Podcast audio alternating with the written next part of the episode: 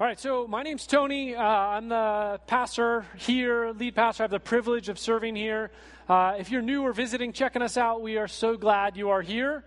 Um, if you are in elementary school and you would like to hang out with some other elementary schoolers, um, Mr. Jim is over there. He's standing over there. You're going to go with him. I think Miss Jeannie is over there as well. Why don't you guys get up and you can go hang out with some cool cool, cool elementary schoolers. Now, if you're uh, stuck with me, we're going to take a short break from the Gospel of John. So, we've been sort of slowly plugging our way through the Gospel of John for the last, I don't know, since Mayish. So, we've been kind of working our way through the text. Uh, so, maybe you're grateful that we're having a little break until you know what we're going to talk about. Um,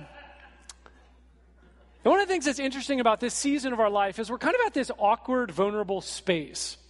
So we, you know, 15 months ago, we started this church plant, replant within this place, and we've seen God do amazing, amazing things. But we're kind of at this season of like, okay, this is, you know, this morning is very different than when we showed up 15 months ago.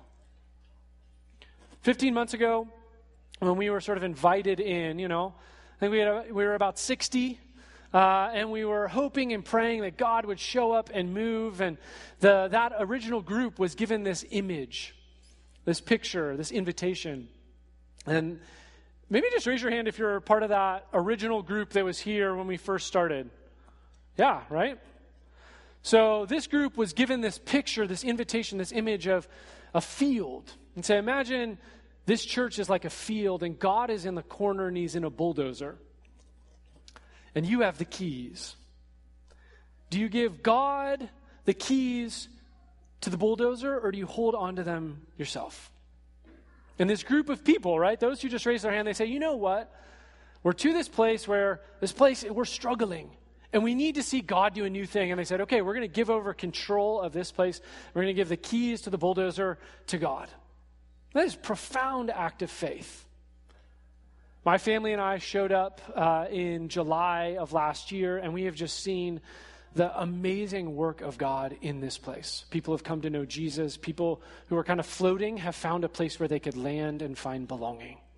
It has been this profound story. I think the first, when we first got here, there was one family under 40, and there was one Sunday when our kids were the only kids in the kids program. And we've watched as people have invested here. I was just thinking about it this week as you know, I was talking with Chuck, I think last week, and he's like, Man, he was helping to lead worship. He's like, Man, this is one of the best decisions I have ever made. He's seen God work in these profound ways in his life. And you guys have heard from Amy talk about this. As people have given themselves to this place, they've seen God awaken them in ways that they hadn't experienced in years. It's been this beautiful journey. We went through a name change, right? From Mayflower to Wellspring. We went to Easter and we had a launch, right, this last Easter. And it was the first time in a few decades when this place was full, kind of like today, actually. It was the first time in a few decades when this place was full outside of a funeral. And you could just feel the hope. You could feel the groundswell of energy and excitement as people were encountering the person of Jesus in new and fresh ways. And now we've come to this point, right, where God is moving. It's awesome. It's so exciting. But we're at this sort of weird transitional, sort of adolescent moment where it's like we've gone from year one into year two, and now it's like we have all these people here. But we did this survey at the beginning of the summer, and it was like one thing that was really clear is we have basically 99% of this group has been here over 10 years, and you know, and they had their like cheers experience, right? You came in here, everyone knew your name. Right? Fast forward to today, you know, and basically 75% of you gathered have been here less than six months. So you have this group, this collection of individuals that are experiencing God in some way, and we're wondering, what does it look like for us to move forward together? Not as a collection of individuals, but as a community. And we're also at this awkward financial state where, you know, we had some amazingly faithful people locally that fundraised on the front end so that we had some finances, right, to carry us through because we knew there was going to be a shortfall. There was no way to go through the change dynamic we went through without having a budget shortfall, right? So they fundraised. But in 2019, that's going to go away. So now we're at this question of how do we come together as a community? And how do we get to a place of sustainability financially so we can see the work of God continue and continue to grow in this place? So it's in that context that we wondered. I love it when kids drop cars because sometimes they roll all the way up here. I'm waiting. Uh, so it's in that context, in that narrative, in that story, we've wondered what is God's word to us? And the phrase that keeps coming back is this seek first the kingdom. What does it look like to, for us to prioritize the kingdom in this place, localized and enfleshed in this body, in our lives, and the daily rhythms and routines of what it looks like for us as individuals and a community to follow Jesus today? This is the thing you know, you read something like seek first the kingdom, and you wonder, you know, we kind of use it out of context. Have you ever noticed that? It's like, seek first the kingdom. It's like, yes. It actually comes from Matthew 6, uh, 33. This is what it says. But seek first the kingdom of God and his righteousness, and all these things will be added to you. Right? It's about how do we prioritize the kingdom? What does that look like? What I want to do today is actually, you know, look at this verse in its historical context. I think it starts to frame then what does it look like for us to seek first? Not as a platitude, but as a grounded practice. What we're going to do is we're going to divide the sort of prequel into two sections. Uh, we're going to go through Matthew 6, 19 to 34. We're going to deal with 19 to 24 first, though, okay? This is how it goes. Do not lay up for yourselves treasure on earth where moth and rust destroy, where thieves break in and steal. But lay up for yourselves treasure in heaven where neither moth nor rust destroys, where thieves do not break in and steal. For where your treasure is, there will your heart be also. The eye is the lamp of the body, so if your eye is healthy, your whole body will be full of light. But if your eye is bad, your whole body will be full of darkness. If then the light is in you is darkness, then how great is the darkness? No one can serve two masters, for he will either hate the one and love the other, or he will be devoted to the one and despise the other. You cannot serve God and money. All right, so the context that leads to seek first is sort of begins with this idea of putting our trust in earthly treasure versus something that endures. So in first century Palestine, they'd have these mud brick Palestinian houses, right? And what thieves would do is they would dig under they get in the ground, dig under, and then they would unearth the treasure that you buried in your house, right? And they'd abscond with it. And the idea was treasure, you can't trust in it because it can be permeable. It's like the stock market, it's like the housing market. It goes up, it goes down, you know? Don't put your. No, it doesn't. Yeah, seriously. Not around here.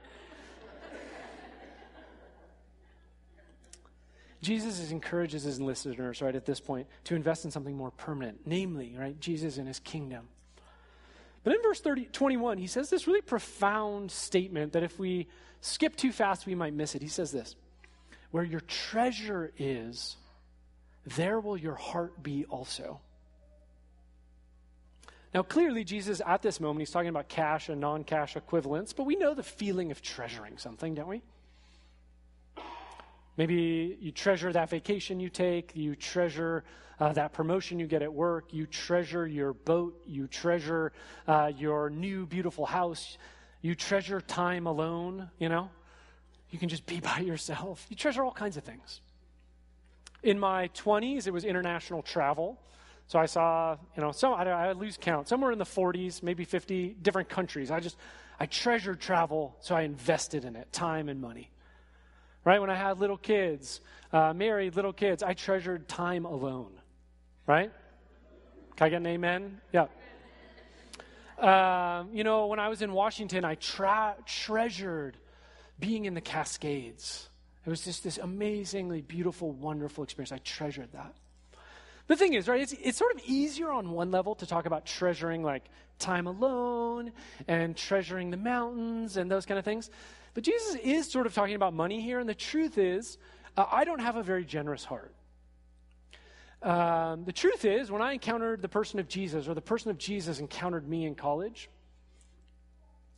I was invited into a community of people. They taught me how to read the Bible. They taught me how to worship. They taught me how to pray. You know, one thing they never taught me? How money could influence my relationship with Jesus. No one ever said, Hey, Tony, just curious, do you make any money? You know, I didn't make very much. Do you make any money? Ah, you know, do you ever thought about giving it? No, never. So what I did is I did what came naturally to me. What came naturally to me was to live as crazy simple. So my dad, he ended up sort of helping me through college. But when I went into the Peace Corps, I made a killing. I made $5,000 that year. and, but I saved 4,500 of it. And then when I worked at the group homes, I worked with teenage meth addicts and gang kids for four years. I made $19,000 and I saved like 14,000 of it. And for me, that was intuitive. It was natural. It was just like, I don't need anything, but I sure as heck am never going to be vulnerable again. And I knew that if I had money in my bank account, if I lost my job, if anything happened, I could take care of myself. Started learning about Jesus a little bit more, started like reading the scriptures a little more and realized uh, there's this like really trend in the scriptures towards generosity. And so I was like, well, maybe I should try and take this a little more seriously. So this was like the decisive moment in my relationship with money. Buddies and I used to go to Pleasure Point Pizza in Santa Cruz. Tuesdays was dollar slice. And I worked up the courage. This is like my decisive moment. I worked up the courage to treat my two friends to two slices each to pizza. And I hated every bite of my pizza. You know, it's just like, oh my God, I'm wasting money. I, that's not a joke. That is like a true story.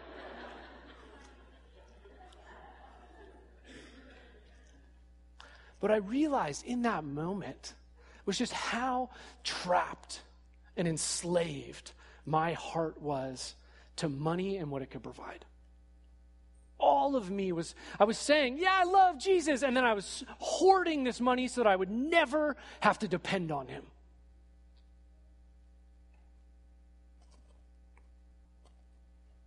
Right? And then I watched as I started to invest in things that God loved.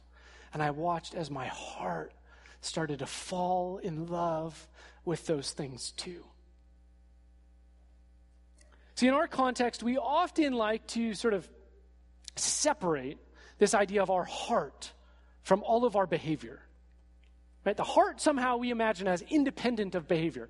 So we can stockpile our money and love Jesus and think there is no correlation, right? But that's not what Jesus actually says.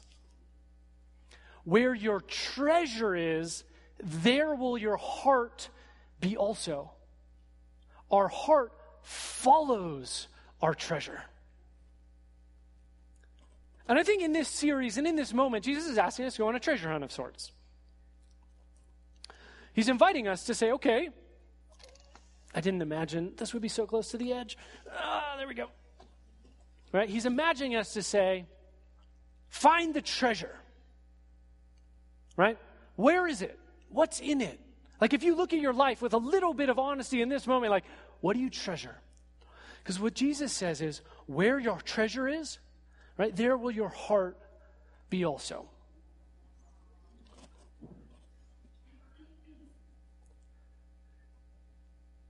That where our treasure is, there our heart is. And we can't disconnect them, however much we want.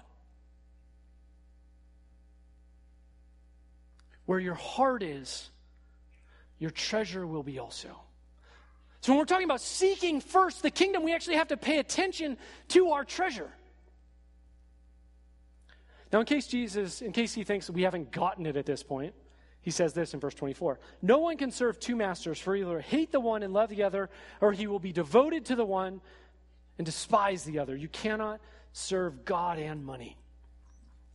He's using this idea of a master, right? So a slave is 100% committed to a master. They don't have two. And he's saying, like with us, to me, Tony, he's like, Tony, you can't say, singing these songs about trusting in me, and then put all your trust actually, in fact, grounded in the concreteness of daily life. You can't put it in money and your bank account.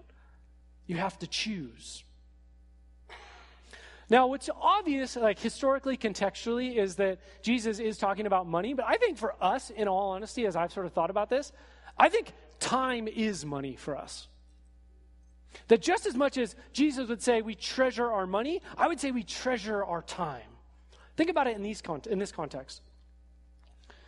If we imagine time as a boss or a master, who hasn't, on a pretty much regular basis, felt mastered by their schedule or their time?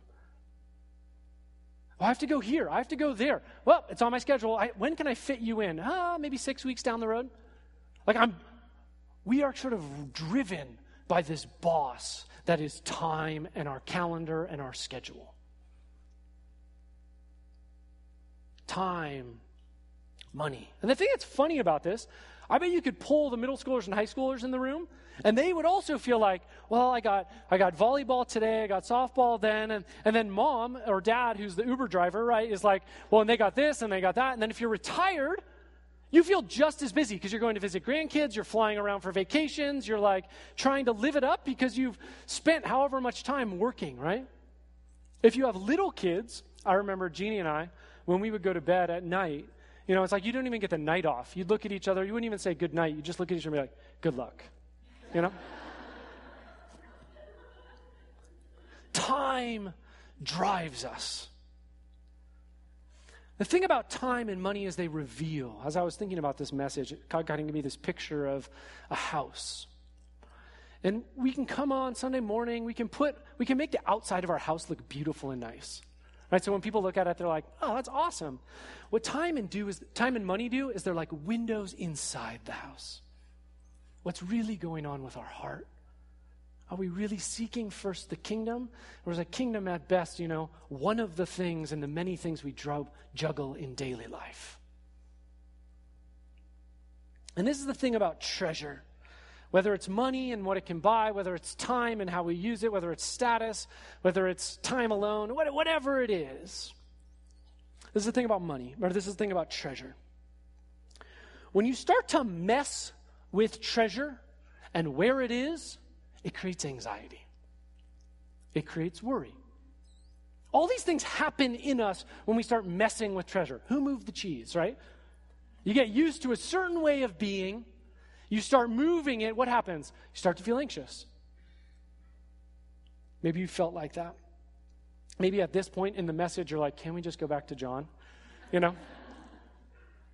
You know, because it creates, maybe you even feel that. As I talk about time and money, you feel a tightness in your chest you feel this sense of like, well, Tony said this is four weeks. This is the last one I'm coming to, you know? Because there's this feel in our culture that we can't talk about these things. Discipleship includes a lot of life, but there's certain things that are kind of off the table. I know, at least for me, you know, if you guys know the story of us coming down here, um, you know, we were in Washington and we were offered this um, I was offered this pastoral position at this larger church. I had big staff, big budget, a lot of security. And in that moment, Jesus also offered us the opportunity to come down here. Right? It was this moment of, okay, do I want security or do I want more of you, Jesus? Right? It was vulnerable.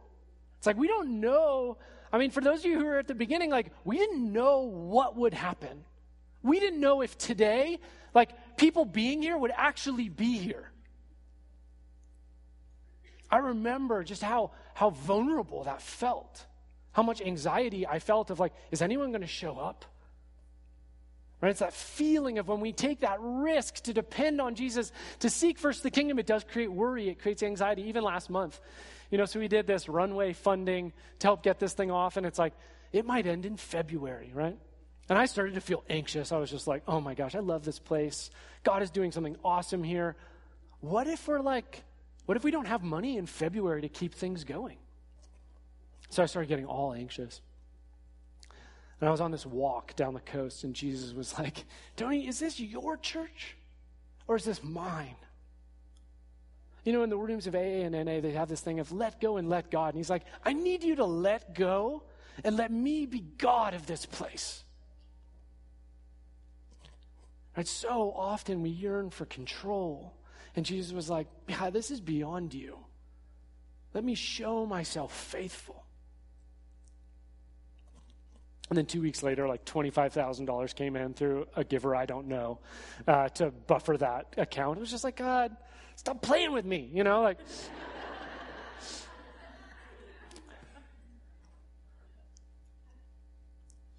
this is the thing God wants to prove himself faithful to us. And he knows, right? He's standing on the northern, northwest corner of the Sea of Galilee. He's on this hill and he's preaching about treasure and heart and worry. And then he says this, right? Because his disciples, some of them have left boats and nets. They've ex- overexposed themselves, risking for Jesus, right? They're overexposed. And this is what he says to them Therefore, I tell you, do not be anxious about your life what you will eat or what you will drink, nor about your body and what you will put on. Is not life more than food, and the body more than clothing? Look at the birds of the air. They neither sow nor reap nor gather into barns, and yet your heavenly Father feeds them. Are you of not more value than they? And which of you, being anxious, can add a single hour to the span of his life? And why are you anxious about clothing? Consider the lilies of the field, how they grow. They neither toil nor spin. Yet I tell you, even Solomon, in all of his glory, was never arrayed like one of these. But if God so clothes the grass of the field, which today is alive and tomorrow is thrown into the oven, will he not be much will he not much more clothe you, O you of little faith? Therefore, do not be anxious, saying, What shall we eat, or what shall we drink? What shall we wear? For the Gentiles seek after these things, and your heavenly Father knows that you need them all. And here we go. But seek first the kingdom of God and his righteousness, and all these things will be added to you. Therefore, do not be anxious about tomorrow, for tomorrow will be anxious for itself. Sufficient for the day is its own trouble. Jesus is standing on a hill in the northwest corner of the Sea of Galilee. He's talking to these people that are following him, right? He sees this bird flying by and he's like, hey, look. Look at that bird. He sees the lilies on the ground as they're sitting and listening. He's like, look at those flowers. Don't I provide for them? Don't I clothe them? And yet, you know, you guys are worried about these things. Jesus isn't saying we don't need to show up for work or, you know, that we don't need to put in some effort.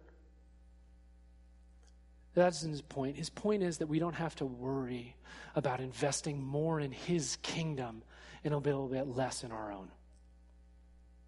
Right? We don't need to sort of, like me, right, stockpile in order to safeguard ourselves from vulnerability because He is a good Father that loves us and wants to provide for us. He's like, that's what the Gentiles do. And the Gentile in this context is someone who doesn't know of God as a loving, providing Father.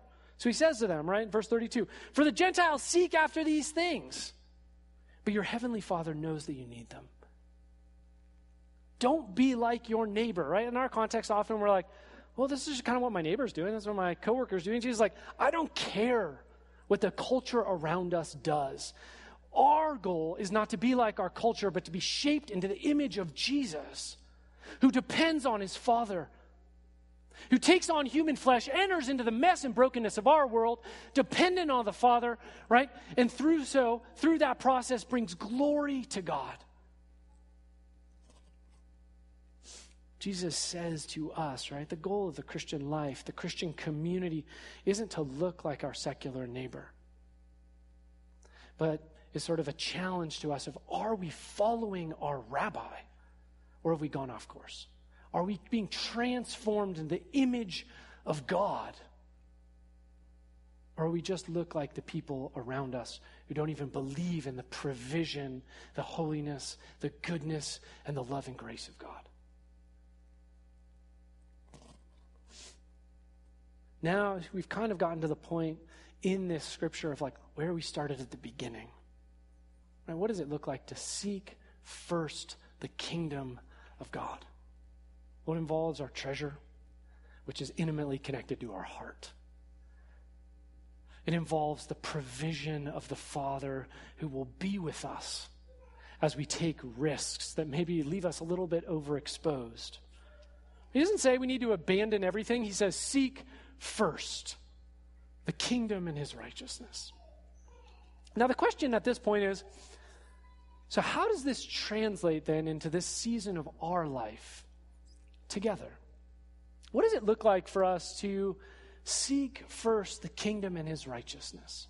Right? What does it look like for us to align our treasure and therefore our heart with the kingdom? What does it look like in the life where we're juggling all kinds of things to seek first the kingdom? You know, if, if time and money are windows into what's really going on, I think we need to talk about them a little bit. And specifically, I want to talk about time as a function as it relates to community and money as it relates to sustainability. So let's talk about time first. So I think I mentioned at the beginning, right, when we did this survey at the beginning of the summer, two things stood out. One, our congregation is 99% people that have been here basically less than six months and more than 10 years. It's a really odd thing. That doesn't happen very often. But it leads to this sort of we're a collection of individuals at this point that are just starting to get to know each other. The other thing that was interesting about our survey is every time, you know, or often we're talking about this idea of ABLE, right? So ABLE is attend, bless, learn, eat. It's our acronym, right? And so we're asking people, what does it look like? Do you, do you bless people outside the church, eat with people outside the church? We're just trying to get a sense of people's connections. And this is what was fascinating. When you looked at the survey, we are actually way better at connecting with people outside the church than one another, which is an awesome problem to have, right? Because what that means then is people are getting invited in. The problem with it, if we're not a little bit careful though, is then we don't actually form connections and relationships with one another. And the thing is, Jesus is calling us to be a community that follows him and makes an impact in the world. Right? Jesus didn't say, all right, guys, when I start this whole thing up, what I'm going to do is I'm going to have sort of a I'm going to have a connection. We're going to do one on one coffee shop relationships. That's not what he does with the disciples. He doesn't do that. You know, go to worship, then we'll meet at Starbucks. Uh, no, what he does, he forms a community of followers that community of followers he disciples, but they also support and walk with one another. And it's in the context of that community that he sends them out into the world to be his witnesses. And I think we're at this really cool moment, right, in the life of our church where all these people are coming and it's like, whoa, do we need ushers? Like, you know, I had some people, sorry, a couple of people came in the front row and they're like, oh man, I don't want to sit next to Tony up here. You know, it's like, it's like the, you know, the one place that doesn't get crowded. So I apologize. But it's like we're in this moment of growth. God is clearly doing something here, but we're still a collection of individuals coming to worship. And I think God has something more for us. And I think if we want to be the kind of people that make a big kingdom impact in this community, it's going to be more than individuals gathering to worship God. It's going to be God bringing us together so we can support one another so we can share our passions, our dreams with one another, and see what the Spirit does through us. I think we're at this threshold of God doing something incredible in this place, but it's going to require a little bit of time. Now, what I don't mean is that, like, I want everyone to, like, get tents and start camping here. You know, that's not really what I mean. Like, when I say time, I don't mean, like, everything goes here. But I, I do mean a couple things, and I'll share a couple practical ideas. This is the first one. I think that, and this is like, it's just totally decentralized organic. It's like, I think we just need to make time to bless one another and to eat with one another. That's it. Like, that's point one. And truthfully, if we didn't get point, past point one, I would feel okay. So this gets back to ABLE so, ABLE, every week we invite everyone in this place to attend to the person and presence of God. We invite everyone in this place every week to bless someone inside this body and outside of it as a way to build community here and connections outside the church. L, we invite everyone to learn from the scriptures each week. Take some time, sit in the scriptures, let God reveal his heart to you through them. E, eat. Eat with someone in this body to build community. Eat with someone outside the church as a way to foster connection and relationship. And eat is a metaphor as much as a practice. It's like if you go for a walk with someone, you don't need to carry almonds. Like, you can just walk. The point is, are we open to dedicating some time to blessing one another so that we feel supported? So we don't feel like we're just doing it alone. You can attend a church service and be lonely the rest of the week. Let that not be so in this place. You can attend a worship service and not have friends to support you when you're struggling. When your heart is wayward, people that can't speak into your life to have you search the throne of grace and encounter God. We need that. If we want to be the people who sort of moves through this key transition moment in our body, we have to be people that are willing to bless one another and eat with one another. And there's no program, there's no organized thing. It's about you, the person next to you, and taking the risk to be known.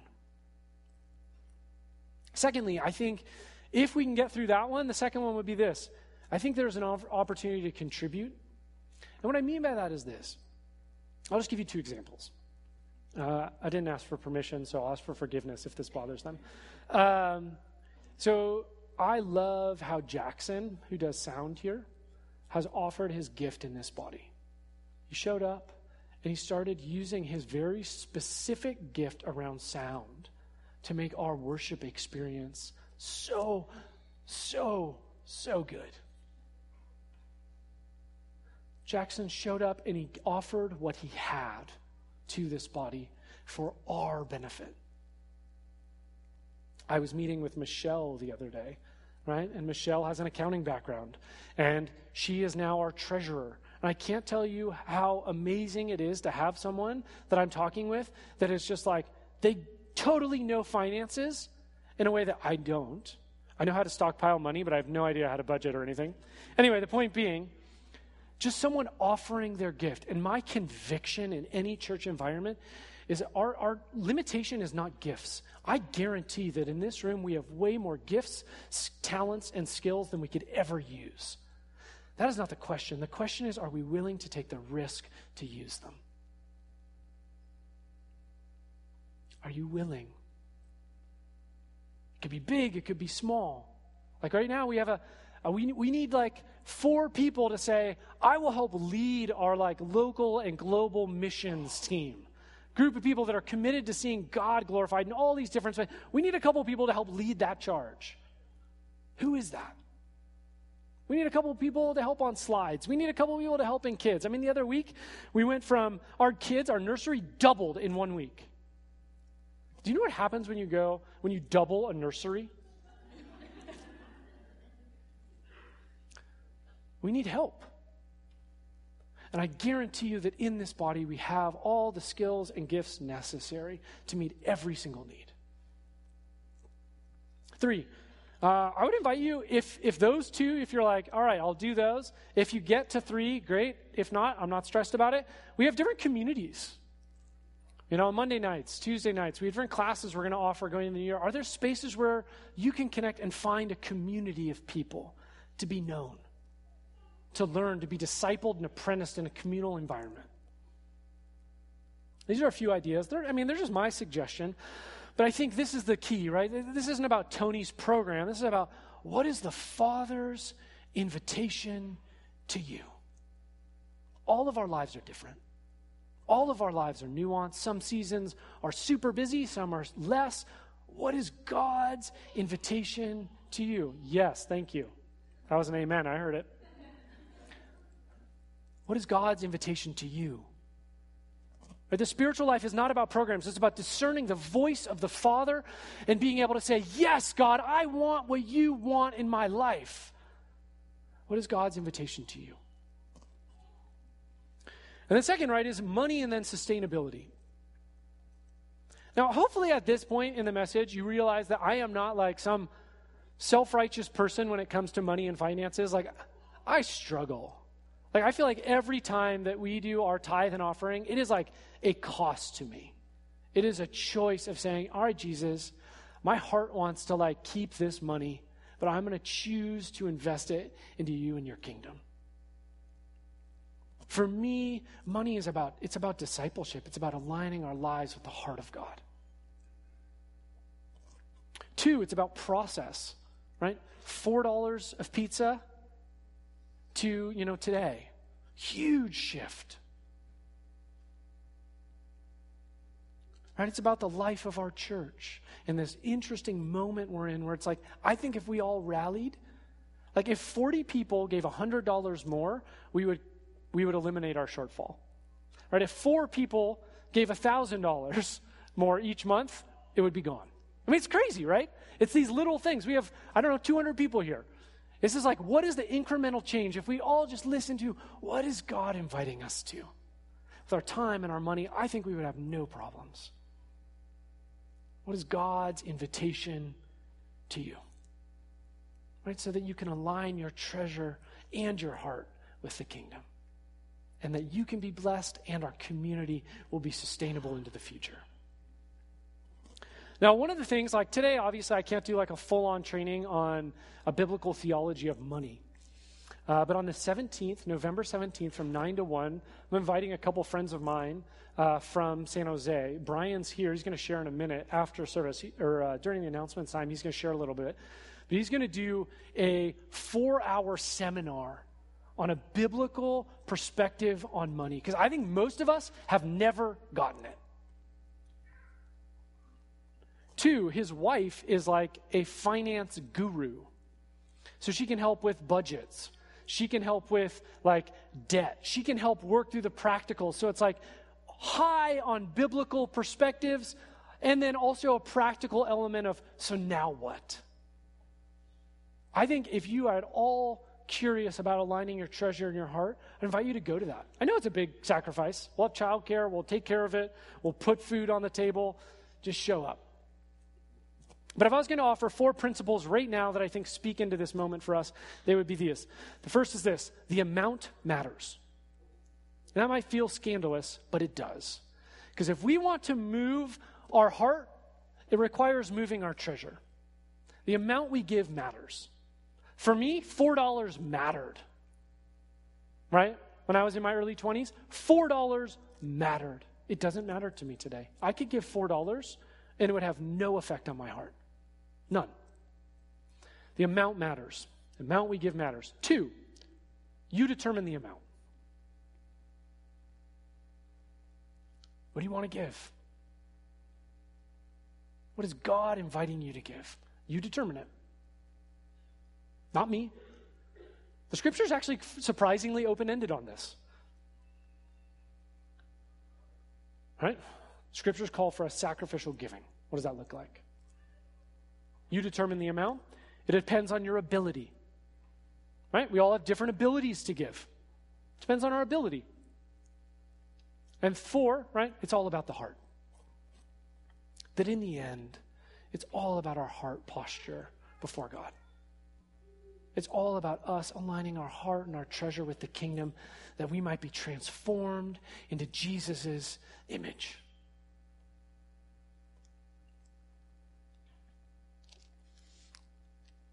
Now I realize, right, that any sermon that touches on sort of the dual idols of like time and money is going to create some anxiety in the room. It's going to create a sense of discomfort. And I think Jesus recognized this. When he starts talking about seeking first the kingdom, he starts talking about treasure, people are going to be like, oh man, you know, where's this going, you know? I think that's why he then talks about his trustworthiness, that he is good and that we can depend on him. And in the end, I think this is why, like, maybe the thing I care about more than anything in this place is that we become a people that have trusting hearts. Right? That we are the kind of people that trust in the goodness and love and grace of God. And the truth is, that's going to have implications on our time and our money. But our time and our money don't matter if our heart isn't becoming trusting. It's all about cultivating a trusting heart. And I think that's the thing, right? So when we started this, the DNA of this thing, I think is actually built in cultivating this trusting heart. Remember the field image. Whose church is this, right?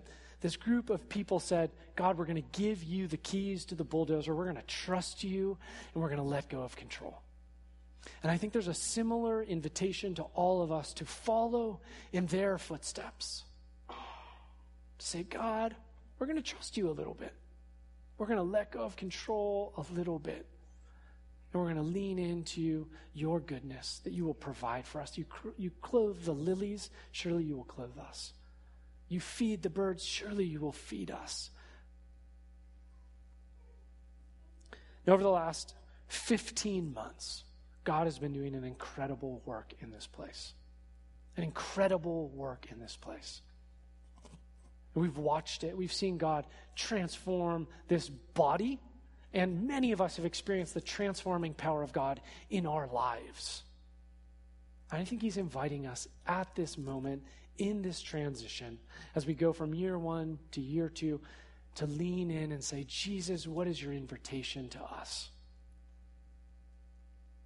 As we go from a collection of individuals to a community of followers trying to make a kingdom in- impact on this peninsula, what is the Father's invitation to you and to me as it relates to our treasure in our heart, as it relates to seeking first the kingdom in a world of many distractions? What does it look like?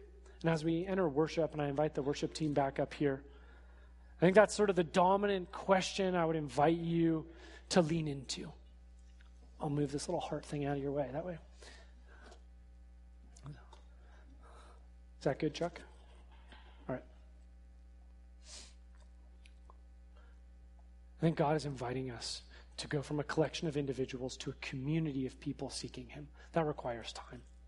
God is inviting us to go from, you know, a dependent church to a self-sustaining one. That requires a sense of money. Right? God is inviting us to have soft, trusting hearts in his kingdom. That requires us to let go a little bit and trust him. So as we move into worship, I just invite you listen to the Father's voice. Listen to the Spirit speaking. I think God has a word for all of us. Totally. Let's pray. God, you are good. God, you are beautiful. God, you are the one who transforms us from the inside out. God, I know that. God, as someone who's just a, a greedy hoarder, God, you have worked in my heart. God, to make me someone who can, with joy, invest in what you love. God, I ask that you would speak to us, you would move within us. God, that we would know your heart and your love. God, that we would, we would be able to experience the joy of participation in your kingdom at deeper and deeper levels. God, as we take seriously where we invest our treasure today, God, we take an honest look. God, you would reveal to us the steps that we need to make in order to know you more, to love you more. But God, we also know that in this moment, as broken creatures, we need you. We need you to reveal our hearts to us. We need you to get us unstuck, God. We need you to move in ways, God, that we feel are impossible. God, we need you. To you be the glory and the honor forever, God. Move among us today that we may know you and love you and glorify you, God, with every breath and every word. Come, Holy Spirit.